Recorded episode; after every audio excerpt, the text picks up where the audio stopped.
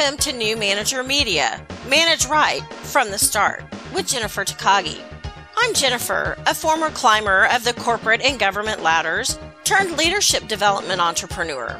I'm a leadership coach helping you transform your office from feeling like a prison cell into a playground where employees are energized, engaged, and eager to work. Stress is reduced, productivity is increased, communication is seamless because playgrounds are much more fun than cubicle cells. Leadership development might seem like hard work, but leadership done right helps you create the team of your dreams. Each week, I'll bring you an inspiring message to pave the way to your successful journey into a leadership role. Thank you for joining me today. Now let's get started.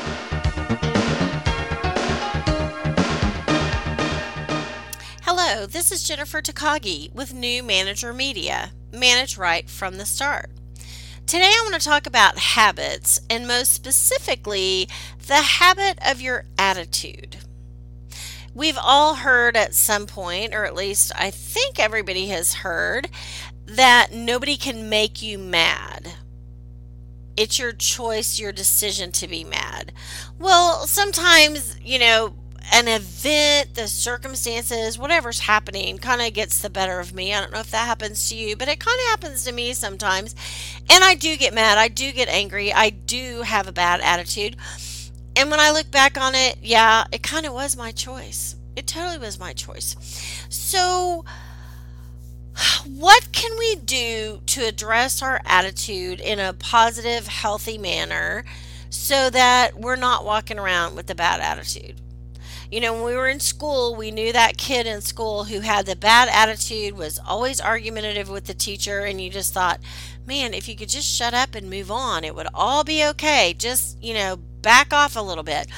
Walking around with a chip on their shoulder. Oh, it's not my fault. Nothing's my fault. Let's go back to the whole podcast on taking 100% responsibility of your life. But it's all in your attitude.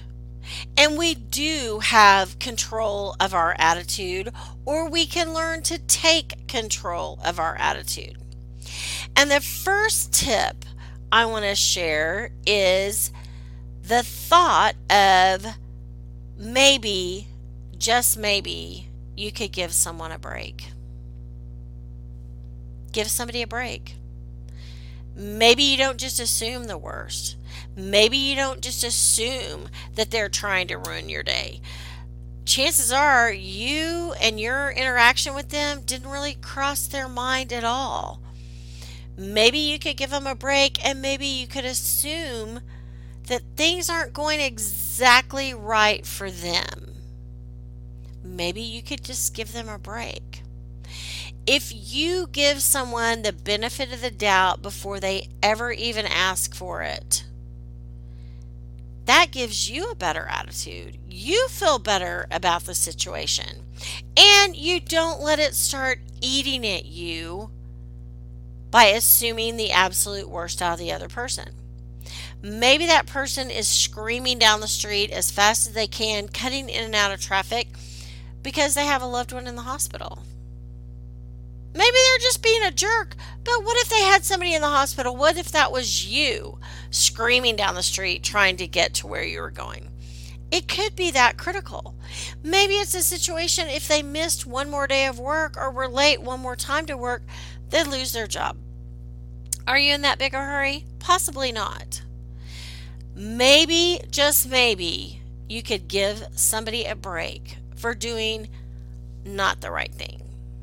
Maybe. If you gave somebody a break, that could help with your attitude. Years ago, I was at a training and the trainer said, Life isn't fair. Life isn't fair. And as soon as we quit trying to attach fairness to events in life, then we can be a whole lot happier and our attitudes will be a lot better if we don't look at things as fair or unfair.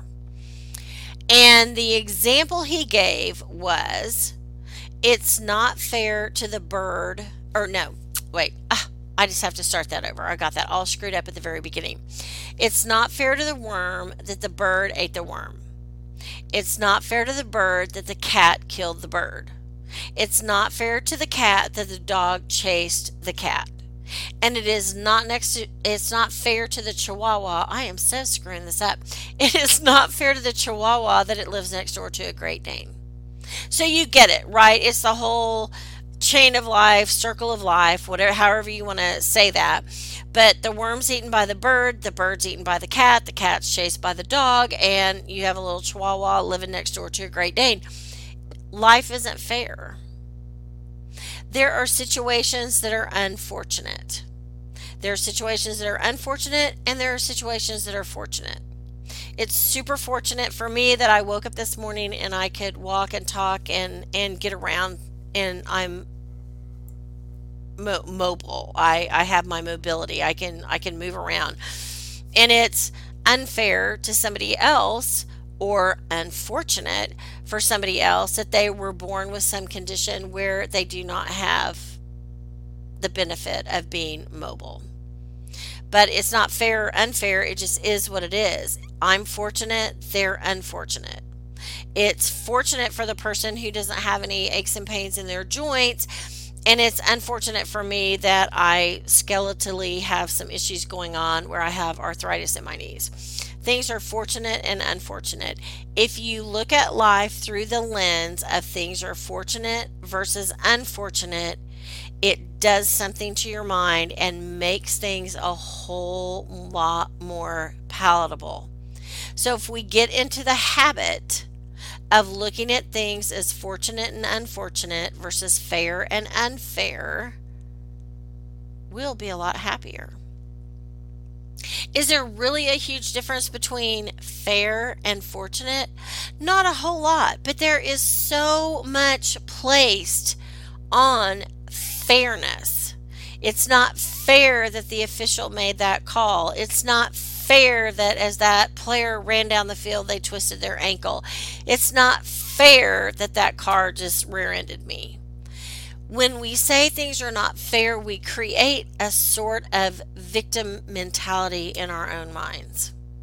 But if things are unfortunate, it just feels differently. Play it with yourself on how those words sound to you fairness versus fortunate or unfortunate versus unfair.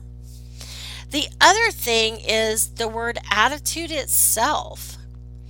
So take a minute, grab a piece of paper, and write down the word attitude and write it vertically A on one line, T underneath, T underneath, I, T, U, D, E, so that they're vertically aligned down your page.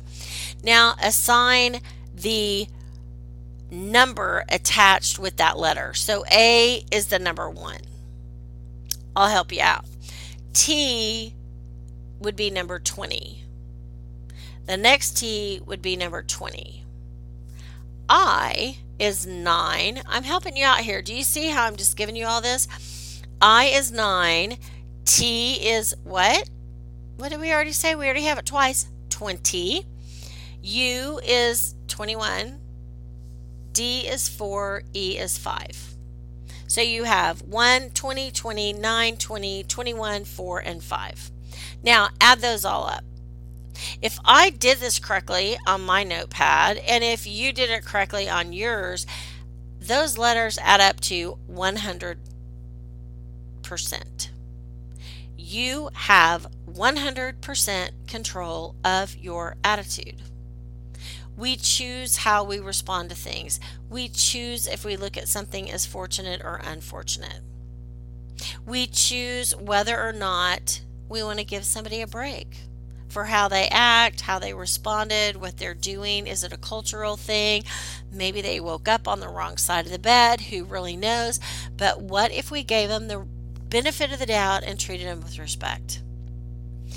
We get into a habit of our attitude and how we're going to approach life.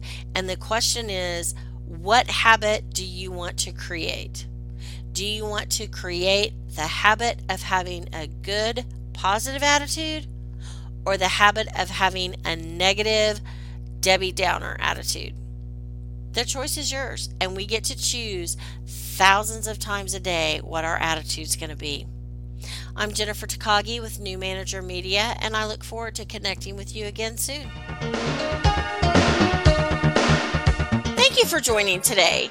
Please hop on over to iTunes to leave us a review and share our channel with your friends and family.